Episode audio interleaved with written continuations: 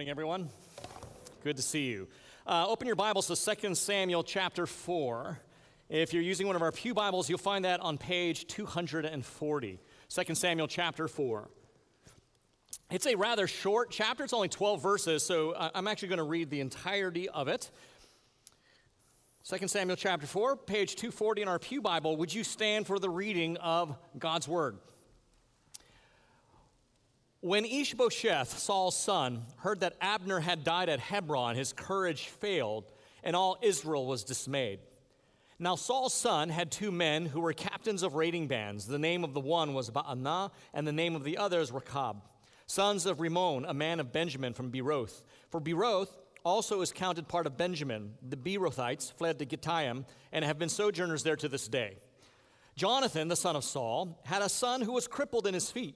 He was 5 years old when the news about Saul and Jonathan came from Jezreel. And his nurse took him up and fled, and as she fled in her haste, he fell and became lame, and his name was Mephibosheth. Now the sons of Rimmon, the Beerothite, Rechab and Baanah, set out, and about the heat of the day they came to the house of Ishbosheth, as he was taking his noonday rest. And they came into the midst of the house as if to get wheat, and they stabbed him in the stomach. Then Rechab and Baanah, his brother, escaped.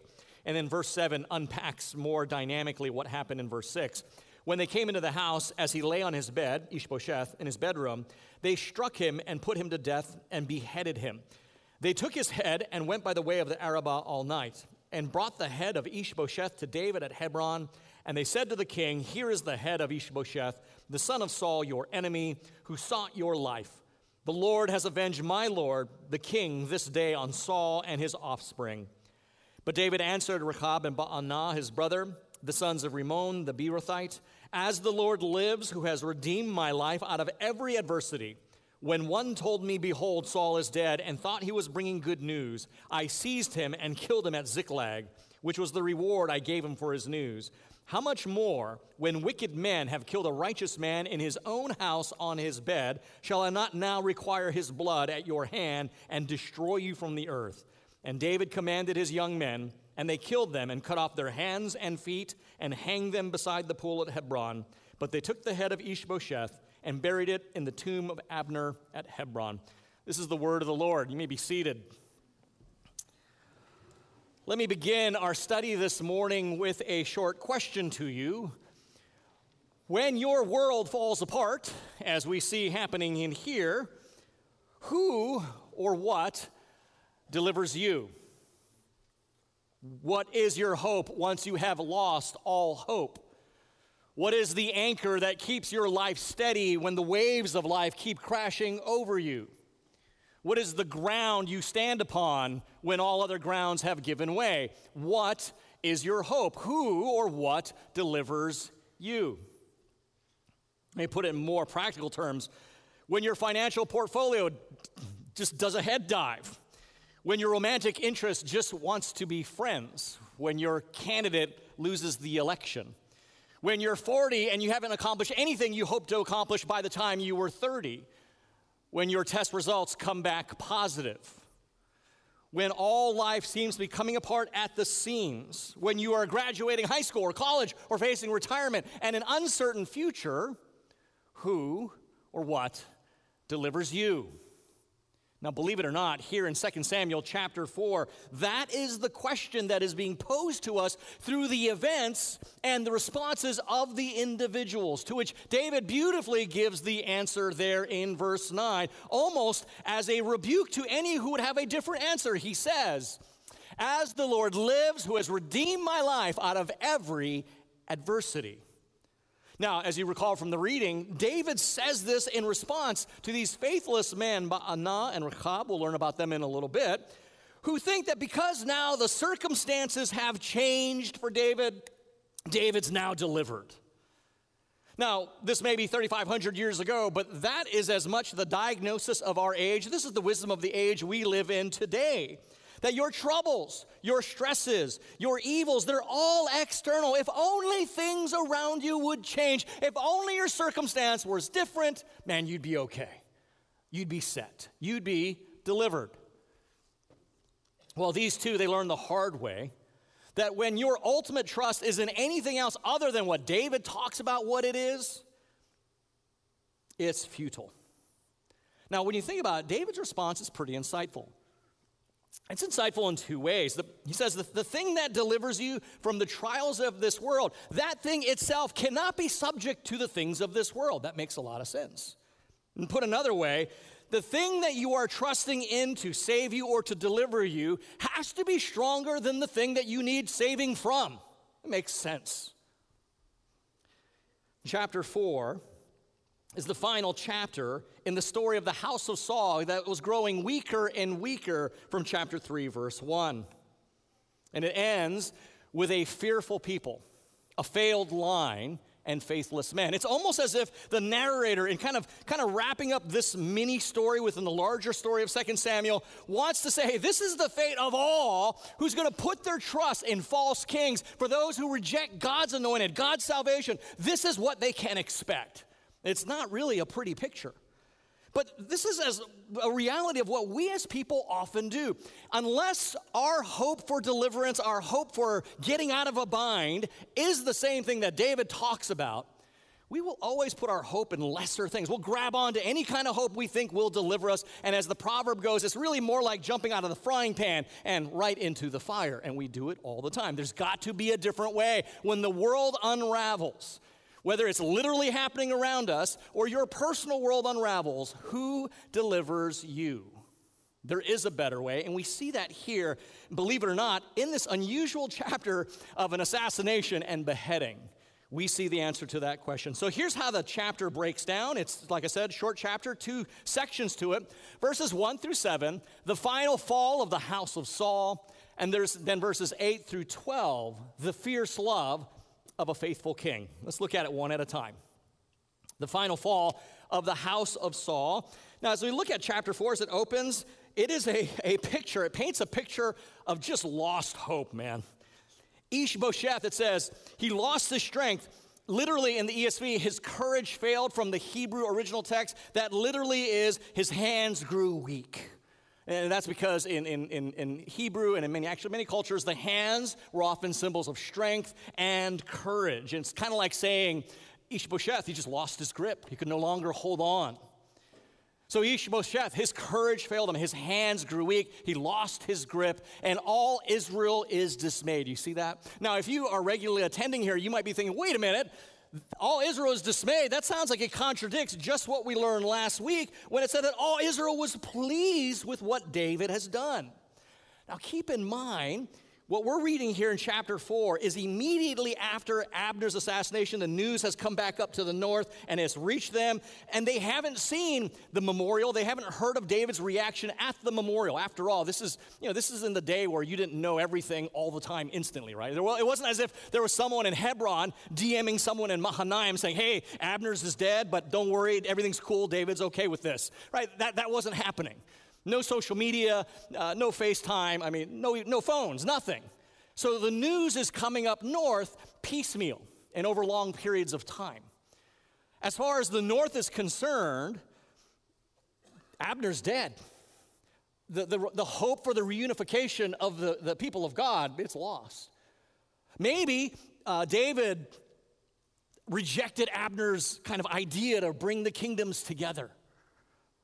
And now everything is in disarray. Now remember, in last week, chapter 3, verse 17-19, it was the elders of the northern tribes talking with David, but the deal was being brokered by Abner. Now Abner is gone. What if word gets out that the elders of Israel were planning to defect to David, and now Ishbosheth will turn on them? And so there is just a lot of fear, a lot of anxiety in what's taking place there. Now they have the Philistines to their western flank. They have David on their southern flank. Now their strong man, their hope, Abner, the general of the army, he's dead. Their world's unraveling. Again, fear is the order of the day. And then in verse 2, we're introduced to these two men. And we only know two things about these two men. Number one, we know that they were captains of Saul's raiding bands. So the nice way to say is they're soldiers, but when you think about a raiding band that's pillaging and looting, kind of probably the southern provinces of Judea, I can't help but think about some of what we've seen in the news recently. Some of that's been going on. You wouldn't call them soldiers. They're probably more like thugs. So we know they're soldiers. They're more like thugs. And they're from Benjamin. Their names, Baanah and Rechab. Now, we already know what they do. I just read it to you. They assassinate Ishbosheth. But the point of verse 2 and their tribal affiliation is to make the point, again, as we saw from last week, Benjamin was whose tribe, remember? It was Saul's. So again, the narrator is showing even the tribe of Saul, they're disillusioned with him, and they're turning on him. And as if that weren't enough, there's no hope in the line of Saul. I mean, look at after the murder of Ishbosheth, who's the next heir apparent of the Saul's throne is this cripple, who at the most is probably 13 years of age. Verse 4 gives us the time marker that Mephibosheth was about 5 years old when his father Jonathan was killed and Saul was killed in the Battle of Mount Gilboa. Civil war is about 7 or 8 years. At the most, this kid is 13 years old. Even if he wanted the job, he cannot do it. Remember in 1 Samuel 8:20, what was one of the main things the king needed to do? 1 Samuel 8:20, they said, we want a king like all the nations around us who will fight our battles for us, even if Mephibosheth wanted to. He's a cripple. And so what you are now seeing here is the total collapse of the house of Saul. A fearful people, a failed line, and these faithless men. How different you can't help but to ask how different things would have been, right? In our minds, just a few chapters earlier, but remember them for 8 years ago, how different things would have been if they just recognized God's king, if they had just recognized God's salvation for them, if they had just recognized what God had planned, how different this whole world for them would have been. And friends, let me just say, I'm very aware that the benefit of trusting in God's plan for your life is not readily apparent most times, right? The benefit of doing the thing that God asks you to do, a lot of times those benefits are not readily apparent. But that's why we call it trust. But it's not the case that God asks his people to trust them, kind of like a blind faith or a blind trust. Not at all. God always asks people to believe on him, to trust on him, on the basis of his promises that are clearly revealed in Scripture that today you and I all have access to study, to verify, to see if they're true. God always asks people to trust him on the basis of what he's done in history. The cross as the supreme example of God's commitment to those who will trust in him. And by the way, the cross, we have this nice cross here, symbolic of what an actual cross would have looked like, is one of the most historical verifiable details in history. Now, if you're visiting, if you're not a Christian, you're not sure what you believe, make of all this, here's what I'm trying to get at. I'm not saying that to admit that the cross took place in history is you admitting that you believe the gospel. I'm just simply saying that intellectual honesty demands that you at least acknowledge there was a historical event of Yeshua from Nazareth who was crucified on a Roman cross and, as the record goes, was resurrected. Whether or not you believe that is a whole different thing. I'm just simply saying Christianity doesn't take place in a vacuum. There is history to it, which is why, like in the New Testament, the book of Acts, there's over 100 references to actual historical places, individuals, events, and details. I mean, guys, if you've ever been to Israel, you cannot kick a rock over without a Bible verse being attached to it. I mean, it's everywhere. And so God says, look, trust me on the basis of my promises. Trust me on the basis of history. Trust me on the basis of his character that even the creation itself testifies to. This is what Paul says in Romans chapter 1. For what can be known about God is plain to them. It is. How, Paul? Because God has shown it to them. Where? For his invisible attributes, namely his eternal power and divine nature, have been clearly perceived ever since the creation of the world, in the things that have been made so that they are without excuse. What's Paul saying? You got to look around in creation and you see, maybe you don't know the specifics of God's character and nature and his plan of redemption, but you clearly see a lot of things about God. And, you know, just we were in the green room this morning, and Rebecca Simoji, she's back from college, she's joining us, she's singing this morning, and so we were talking about, she studied animal science. So I said, Rebecca, what about animal science and the field of animal science has led to greater worship of God? So we had this good conversation about just animals, right? And so this is not in my script, so this is off the cuff, so forgive me. But I was thinking about just the giraffe. And so as we're back there talking, it says, doesn't the giraffe blow your mind and lead you to worship? Because, guys, my kids are older, so I have more time on my hands, so my brain goes in this direction. Here's the question you have to ask yourself. So if you guys know what a giraffe is. The heart of a giraffe, roughly 18 to 24 inches in diameter. That's a big heart. And that's because that heart is pumping all this hydraulic pressure against gravity into the brain that is several feet in the air. So here's the question. When the giraffe drinks water, why doesn't its brains get blown out its ears? That's a fair question. All that hydraulic pressure pumping against gravity, when the giraffe drinks, now it's pumping with gravity. Why doesn't the brain just squirt out the ears? Do you know why? So I looked it up.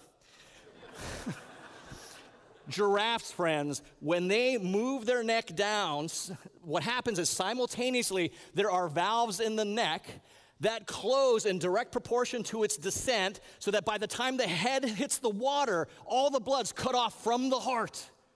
But check this out, because if you've ever lost like blood circulation in your brain for a second, you guys know the experience. You get lightheaded and you pass out, right? So why is it then when the giraffe lifts its head, it doesn't pass out every time? Because as it does this, the brain has a repository that keeps enough blood in the brain so that by the time the head reaches back up, it's not passing out. And as the neck goes up, the valves open, the blood flows again, and all is fine. Just to drink water. What in the world? How, and this is what Rebecca and I was kind of getting like this in the green room, how can you look at that and not go, something's up, this cannot be by mistake? This is what Paul's saying. Even the creation says there is a God. And when you look at the creation, balance, symmetry, beauty, proportion. Like I said, we don't understand his full plan of redemption, but we know a lot about him. And so the question I want to ask you this morning is, on what basis do you trust the things you do when everything goes sideways? On what basis do you trust the things you do when the ground gives way? Here's the thing. The difference between Christians and someone who's not a Christian, and really you could even say the difference between Christians who are growing by leaps and bounds and Christians who are just kind of plodding along, is not so much what you believe, and that might be a shock because you're always being told Christians believe certain things. Now that's very true, but it's not so much a matter of belief, because James 2:19 tells us what? The devils even believe, but does them no good. See, belief is mere mental assent. What separates a Christian from a non-Christian is not so much what they believe, but a matter of trust. What they trust. See, the thing is, it's not that you can't trust God. Oftentimes the problem is you won't doubt yourself. What I mean to say is we often have such a overinflated trust in our own wisdom, in our own decisions, in our own perspective, that we cannot trust anyone else, God or otherwise. But if you're being honest and you look at your own track record, can you really say that your wisdom has always carried the day? Can you really say that your decisions have always turned out the way you intended them? Can you say that your perspective has always been correct and the right perspective? No. Now, truthfully, if you're a teenager or in your 20s, you probably think yes, right? As you get into your 30s, you start realizing, man, maybe not so much. And by the time you hit your 40s, you're like, I am just screwed. I'm a mess, right? If you're being honest and you look at yourself, you realize you don't have the wisdom. You don't make the decisions you need to the way you need to, and you lack the perspective. You see, a Christian and non-Christian, We both have faith. We both exercise trust. The Christian simply says, I know myself too well. I must trust God. The non-Christian says, I don't know God enough. I must trust myself. But if you're honest, the honest seeker's on the horns of a dilemma because they know their wisdom, their decisions, their perspective isn't enough to get them through the day. Which is why God says, on the basis of his word, on the basis of what he's done in history, on the basis of his character, trust him. So the question is, on what basis do you trust what you do when you need someone to deliver you? Getting back to our text, how different, how radically different things could have been for these people if they had just been able to trust God years ago, when they were confronted with God's anointed, when they were confronted with what God wanted to do, how different things would have been. And chapter 4 records that the bottom has fallen out for Israel. The king lost his strength, then he lost his head. The people lost their faith, then they lost their king. So again, the question that comes out of this passage is, when the bottom falls out of your world, when everything goes sideways, who delivers you? For Israel, it was supposed to be Ishbosheth. For Ishbosheth, it was supposed to be Abner. For Baanah and Rechab, it was their treachery and self-preservation. And for each one of them, the thing they trusted in failed them miserably, and it had disastrous results. But until we get to David, where we have a completely different, altogether different alternative way of trusting and relying on things to deliver us, and that's what we look at now.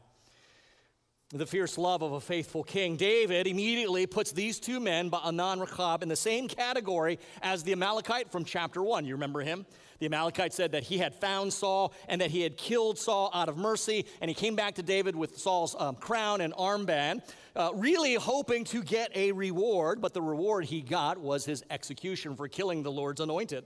In verse 10, David immediately puts these two men in that same context, which means he doesn't buy the pious line that they're trying to sell David in verse 8. When they come up to David, they said, here is the head of Ishbosheth. Now keep in mind, four times in verses 7 through 8, four times the narrator mentions Ishbosheth's head. It's as if the narrator wants us to keep this gruesome visual in front of us. And so you can imagine, they say, here's the head of Ishbosheth, son of Saul, your enemy, who sought your life. The Lord has avenged my Lord the king. It's interesting, now they're calling David their Lord and king, right? When the text tells us clearly who was their Lord? It was Saul, right? So these guys are just treacherous. The Lord has avenged my Lord the king this day on Saul and his offspring. Rechab and Baanah make critical mistakes in their assumptions about David. Number one, they assume that David would be pleased that Saul is dead and all his offspring are dead. And David never wanted Saul dead. David never wanted any of his sons dead. They assumed wrongly about David. Second, they presumed that because Saul had made David his enemy, that David would do likewise. David would make Saul his enemy. But David never saw Saul that way. He always saw him as God's anointed. And at the end, Saul even admitted as such that Saul had made a mistake. David never treated him as an enemy, even though he had done the same to him. Third, these two men assume that because Saul sought David's life, and if you know 1 Samuel, for 9 chapters, from chapter 17 to 27, Saul relentlessly hunted and pursued David. They assumed that David would be hardened and hateful towards Saul. They assumed wrong. David wasn't that way. And fourth and finally, and maybe most damning, they presented Ishbosheth's death and the collapse of Saul's household as a gift from God to David. Now, to be clear, while Saul's death certainly was God's judgment on Saul for his disobedience, it was twisted to regard any of what took place as a gift from God.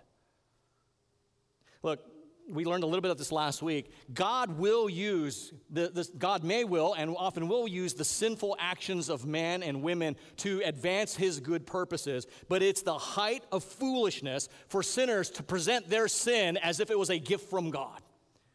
As we said last week, God will, in his mercy, use your weaknesses and failures despite that fact, but it would be crazy to think that's the preferable way to live if you're a Christian.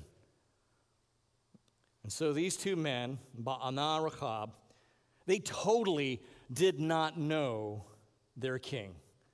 And it had devastating results for them. The big mistake they made was assuming that this king, who they were bringing the head of Ishbosheth to, was just like them. But here's the key. This king, he did not look for his deliverance from men. He did not look for his deliverance to happen from a change of circumstances. And he certainly wasn't going to be the happy beneficiary of their murderous deed. That's what verse 9 really kind of gets to. It's the crescendo. In verse 9, David tells Baanah and Rechab who delivers him. When it all goes sideways, David's very clear. It is the Lord who redeems his life out of every adversity. Now, you might say, well, that might be easy for David to say. He's in his young 30s right now. He hasn't lived life. Of course, if you know David's story, even up to now, he's lived more life than most. But at the end of his life, in his old age, he says the exact same thing. It's almost the bookend in 1 Kings chapter 1, verse 29. And the king swore, saying, as the Lord lives, who has redeemed my soul out of every adversity. And David was really clear what was his hope. David really knew who delivers him when he needs it. And just, there's so much more. I'm just going to look at a few verses in between David's life, in between what we see here in 2 Samuel 4 and 1 Kings 1, what David said about his Lord. And here it is in Psalm 27. The Lord is my light and my salvation. Whom shall I fear? The Lord is the stronghold of my life. Of whom will I be afraid? Look what he says in Psalm 23, a familiar psalm. The Lord is my shepherd. I will not want. Even though I walk through the valley of the shadow of death, I will fear no evil. Why? Because you are with me. Surely goodness and mercy will follow me all the days of my life. And finally here in Psalm 28, the Lord is my strength and my shield. In him my heart trusts, and I am helped. My heart exalts. And with my song I give thanks to him. The Lord is the strength of his people. He is the saving refuge of his anointed. Friends, with this in mind, when Baanah and Rechab show up, implying that now David's world just got a whole lot better, that David was going to be okay because they took out Ishbosheth, is a very foolish way to think, isn't it? They didn't know their king. Now remember what I said earlier. The thing that you're trusting to save you, to deliver you, has to be stronger than the thing that you want to be delivered from. This is a common sense idea. Here's the connection point. Friends, if at the end of the day, a change in circumstance is what you're truly hoping for, if all your problems you believe are just these external factors, then your solutions will always be equally shallow. Okay? I think I'm making the case here that David knew, and if anyone understood adversity, it would have been David.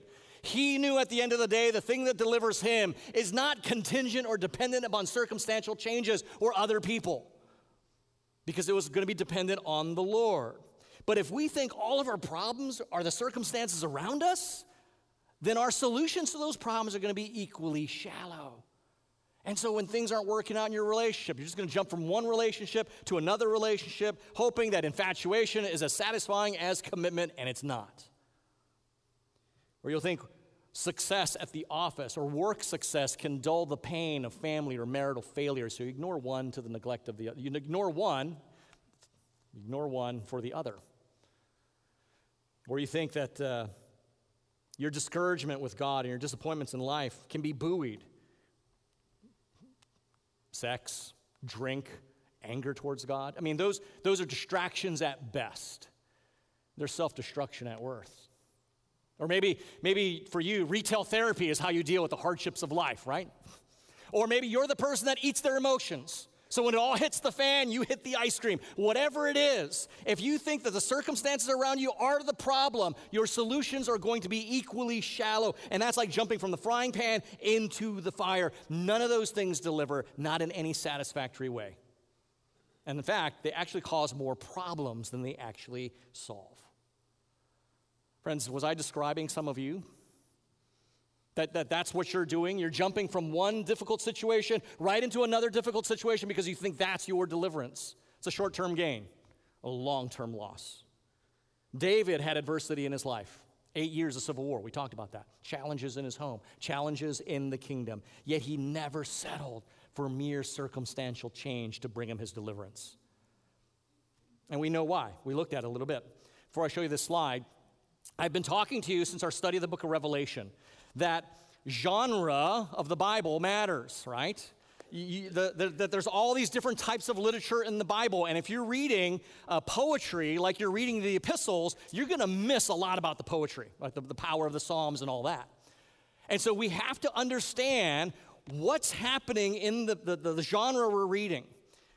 So this is what David says is the Lord, and they're all taken from the book of Psalms, which means poetry, which means song, which means the metaphors have much more traction to them than just read them and pass on. He says, the Lord is my light.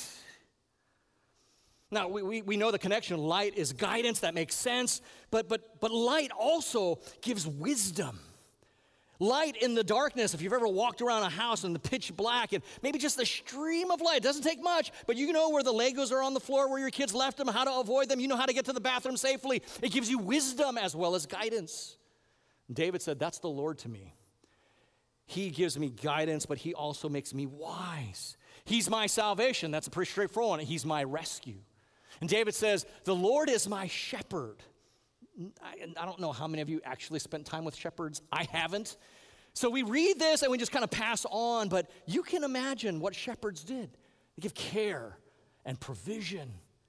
They would care for their sheep because their livelihoods was bound up to it, but they also had affection for their sheep.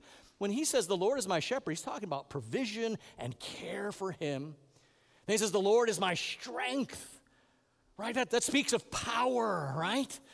But that power also brings confidence. The Lord is his strength. He gives him power, but that power translates into confidence in his life. It says, the Lord is my shield. Not too many of you have ever needed to shield yourself from attack, but remember what a shield does. A shield protects your head from being split in two from this axe, and it gets hammered and hit and splintered, and David says, you are that shield that takes all the hits, that preserves my head. You're the one that preserves me and protects me. In ancient Sparta, if you dropped your shield, you were lashed. They didn't care if you dropped your sword, but if you dropped your shield, they would whip you because they knew that the shield not only protected you, but the man on your right and the man on your left.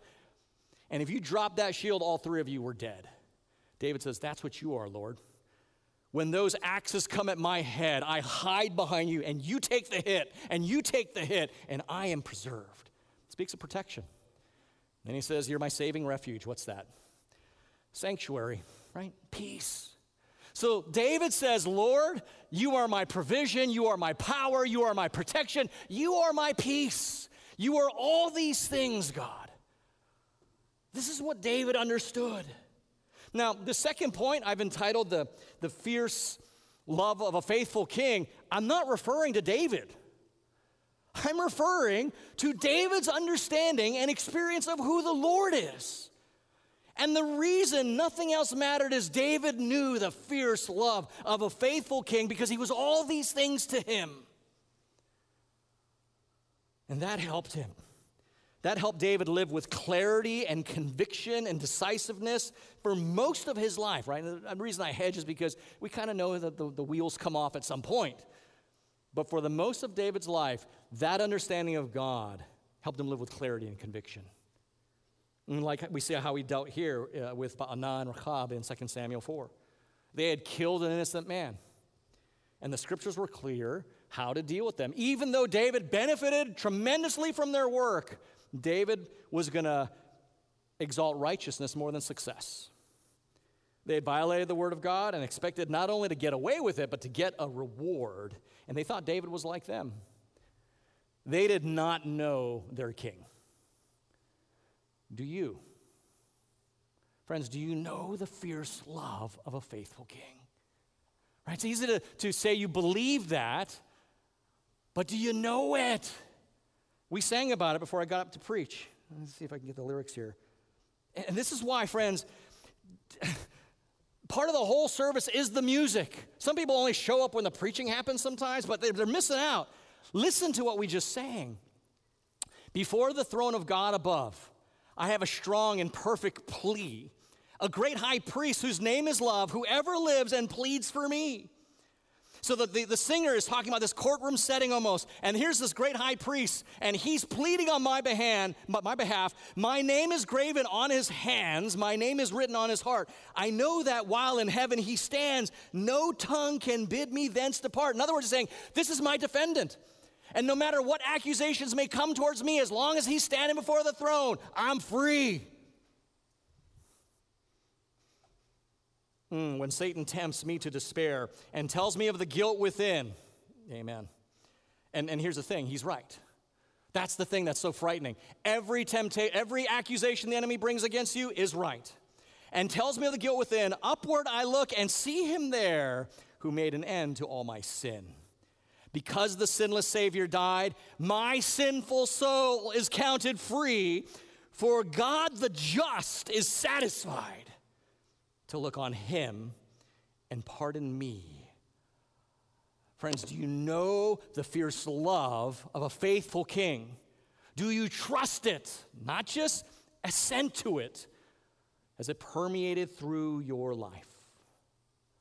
Now this morning, I began by asking the question, who delivers you? And I end by simply stating the answer. It's very simply, the one who delivers you. Let me put it in the past tense, the one who delivered you. Friends, if Christ can be trusted to take upon himself your greatest adversity, which is the sin that separates you from a holy God, that is your greatest problem. Now, you have all kinds of problems, some of you more than others, I know, but your greatest problem is that. It is the problem underneath all your problems. And if Christ can be trusted to take on that adversity, arguing from the greater to the lesser, he can be trusted to take on any adversity you face. But the question is, like David, do you know him?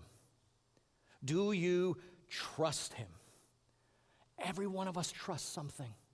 Regardless of your professions of faith, we all trust something. The question is that something you trust to deliver you when the bottom falls out, when life goes sideways, is that thing worthy of your trust? Because we saw a whole chapter of people putting their trust in the wrong things and where that ended up. Paul the Apostle, in speaking of the cross, says it's a daily reminder that God is worthy of that trust. This is what he says in Romans 8:32, and I'll finish with this. He who did not spare his own son, but gave him up for us all, how will he not also with him graciously give us all things? Friends, who delivers you? The one who delivered you. Let's pray. Father, we thank you that in the rough and tumble of real life, in the grit, the dirt, the blood, the sweat, the tears, the violence, the treachery, the deception, the confusion, the heartache of what we've been reading in 2 Samuel, yet at the same time there's been this theme behind that you are working to bring about your purposes, and they're glorious. As we turn the corner and kind of put behind us these years of civil war, and we see next week the king enthroned and the victory he brings, we know it's not about David. We know we don't look at him, but look through him to the gospel truth that when the king is enthroned, our battles are won. And the biggest battle is the battle against sin. And Father, while in our lives there will always be struggles, skirmishes, and fights, we know that the greatest battle has been fought for us. And that gives us the confidence to face any of the other struggles that we need to endure, because we don't endure them alone, because we have the fierce love of a faithful king. Lord, it is my prayer that we would all know that, not just as a mental assent, but as personal trust. And we'll thank you for it in his name. Amen.